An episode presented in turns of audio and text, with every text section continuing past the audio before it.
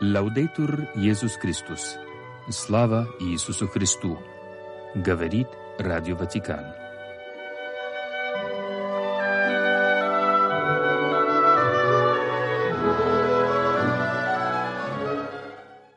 Сегодня в католической церкви пепельная среда и начало Великого Поста, времени особой дисциплины для достижения внутреннего мира – Пост – это не отречение от того, что мы любим, это не отказ от того, к чему мы привыкли.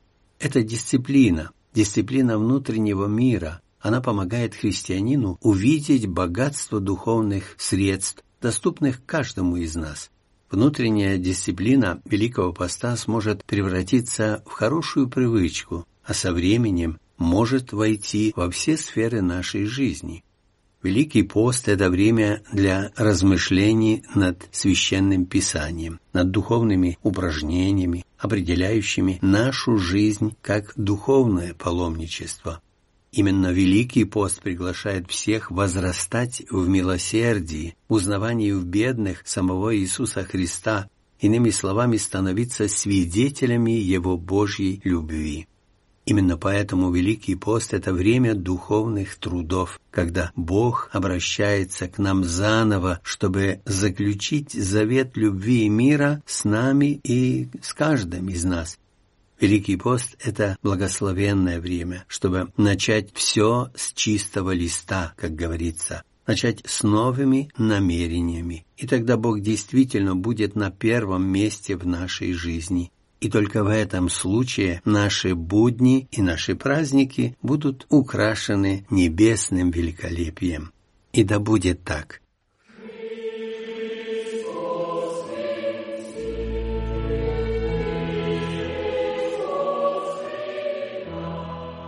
Новости из Ватикана по-русски.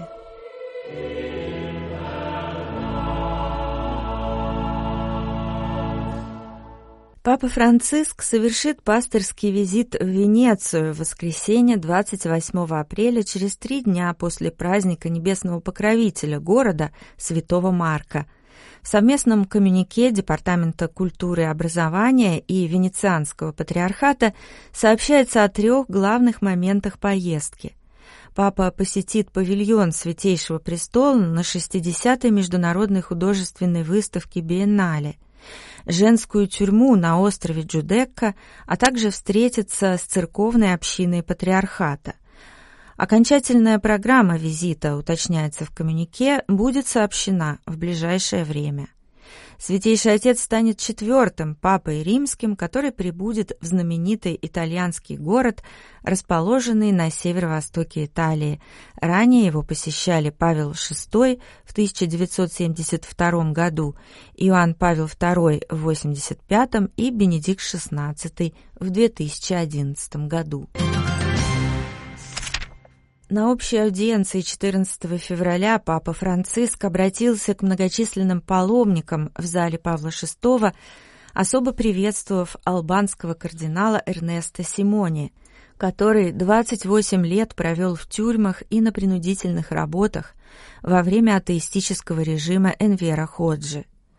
«Мы все читали и слышали истории многочисленных первомучеников церкви», отметил Святейший Отец. Также здесь, где сейчас расположен Ватикан, есть кладбище, на котором похоронены многие казненные и во время раскопок находят их гробницы. Но и сегодня во всем мире немало мучеников, возможно, их больше, чем в начале, и многие преследуются за веру. Сегодня я хочу особым образом приветствовать живого мученика, кардинала Симони. Этот священник, епископ, провел 28 лет в коммунистической тюрьме Албании во времена, возможно, самых жестоких преследований, и он до сих пор продолжает свидетельствовать. Таких, как он, очень много. Сейчас ему 95 лет, и он продолжает неустанно трудиться в церкви. Дорогой брат, я благодарю тебя за свидетельство. Епископ Рима напомнил, что в этот день церковь начинает литургический период Святой Четыредесятницы. Пусть это время станет возможностью для обращения и внутреннего обновления, через внимание к Слову Божьему, заботу о братьях и сестрах, очень нуждающихся в нашей помощи. Не будем никогда забывать об истерзанных многострадальных странах, об Украине, Палестине и Израиле. Помолимся об этих братьях и сестрах, страдающих из-за войны.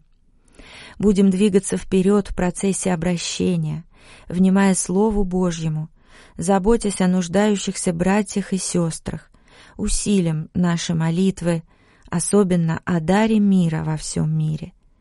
Приветствуя польских паломников, Святейший Отец отметил, что 14 февраля в начале Великого Поста во всех католических приходах Польши проходит сбор средств для Украины. Перед лицом многочисленных войн не будем закрывать наши сердца от нуждающихся. Пусть молитва, пост и дела милосердия станут путем к созиданию мира. От всего сердца благословляю вас и ваши семьи. Святейший Отец написал предисловие к книге Остина Айвери «Сначала быть Божьими», в котором подчеркивает, что деградация планеты, войны, массовая миграция — это симптомы непринадлежности человека к Богу. Папа Франциск цитирует святого Игнатия Лайолу. «Жизнь христианина — это динамичная борьба против искушения замкнуться в себе, оградиться от любви Небесного Отца, Господь Иисус уже одержал победу над грехом и смертью, но нам, погрязшим в иллюзии самодостаточности, не всегда легко ее принять. В этой борьбе верующим всегда помогает Церковь с ее традициями, молитвой, исповедью, Евхаристией, а также духовными упражнениями святого Игнатия, когда Творец напрямую обращается к созданиям, воспламеняя души своей любовью. Духовные упражнения помогают лучше служить Богу, исцеляя верующих от паралича самодостаточности, пишет Папа и приводит евангельский фрагмент, в котором Иисус исцеляет парализованного человека. Этот больной считал себя неудачником и во всем полагался только на себя. Однако, открывшись милосердию Иисуса, он исцелился от физического и духовного паралича. Он осознал важность своей принадлежности Богу, помогающей преодолевать трудности и проблемы, подчеркивает Святейший Отец. В центре внимания духовных упражнений Игнатия Лайолы не мы, а Бог, добрый пастырь, который отвечает на самые глубокие нужды своих возлюбленных детей.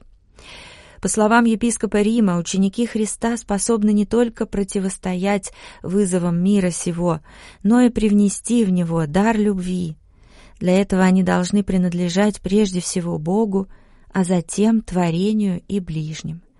Все смертоносные кризисы, осаждающие людей по всему миру, от экологической деградации до войн и несправедливости к бедным и немощным, коренятся в отказе принадлежать Богу и друг другу.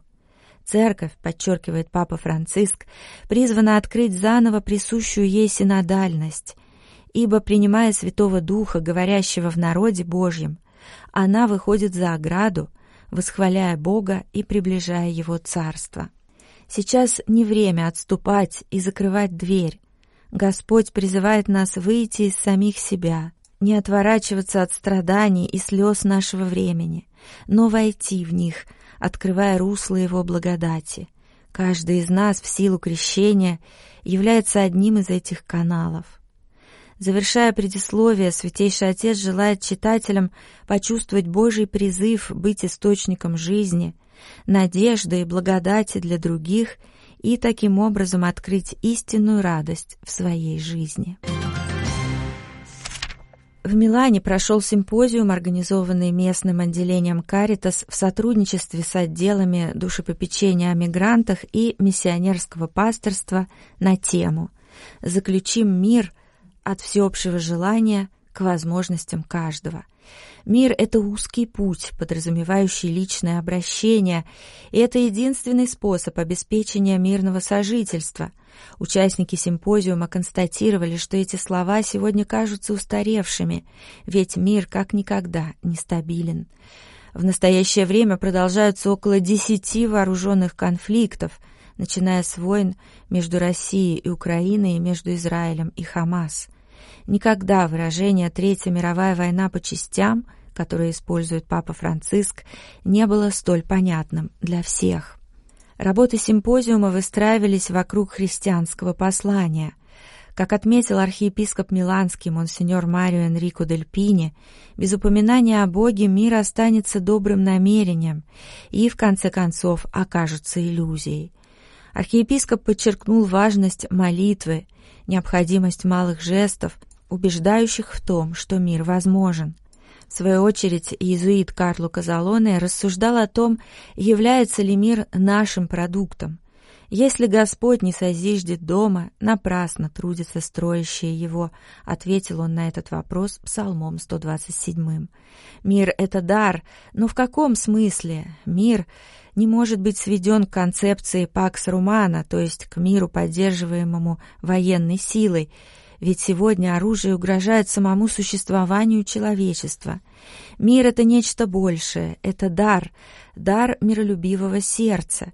Это процесс, который ведет к принятию личного и коллективного стиля жизни, способствующего примирению.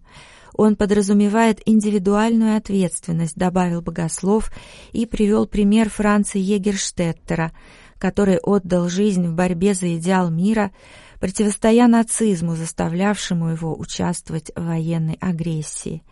«Не все мы призваны умереть, как он», — пояснил докладчик, «но все должны исполнять свою роль для утверждения четырех столпов мира, выделенных Иоанном 23, истины, справедливости, милосердия и свободы». Священник добавил, что при нападении защита законна, однако нельзя обойтись без внутренней работы международных организаций для предотвращения нападений, и это подразумевает процесс воспитания. В этом контексте католическая церковь может предложить значимый вклад для укрепления оснований мира и для поиска способов гражданской защиты, подчеркнул отец Карло Казалоне.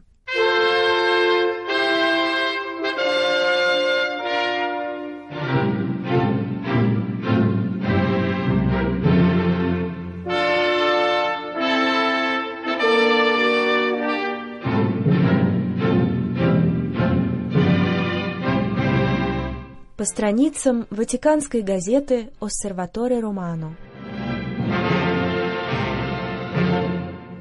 Сегодня в нашей передаче прозвучит статья Фабрицио Бисконти «На пороге долгой ночи. Древний обряд пепельной среды». Помни, человек, что ты прах, и в прах возвратишься.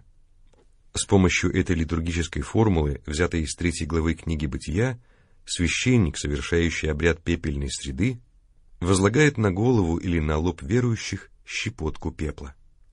По обычаю этот пепел получают из оливковых ветвей, освященных во время вербного воскресенья предыдущего года.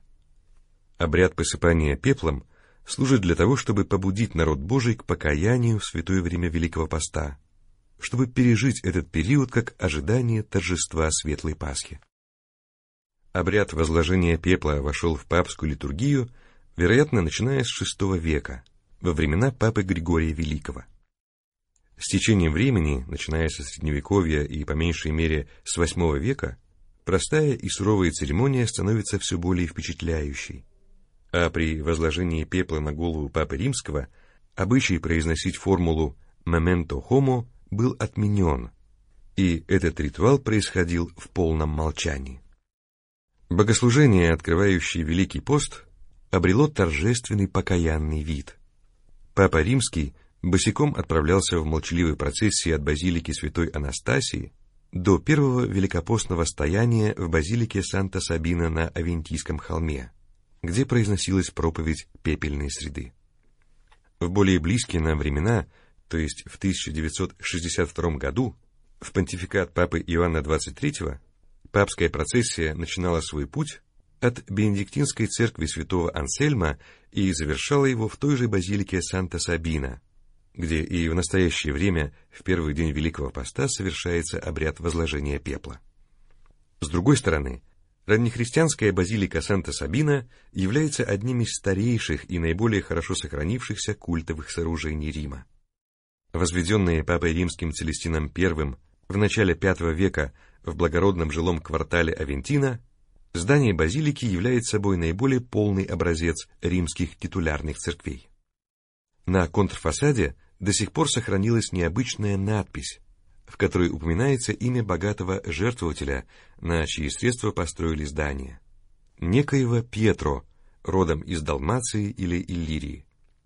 Возможно, текст этой торжественной надписи с золотыми пластинами на ультрамариновом фоне был продиктован преемником папы Целестина Сикстом III, который в те же годы и после Эфесского собора способствовал строительству базилики Санта-Мария-Маджоре на Эсквилине.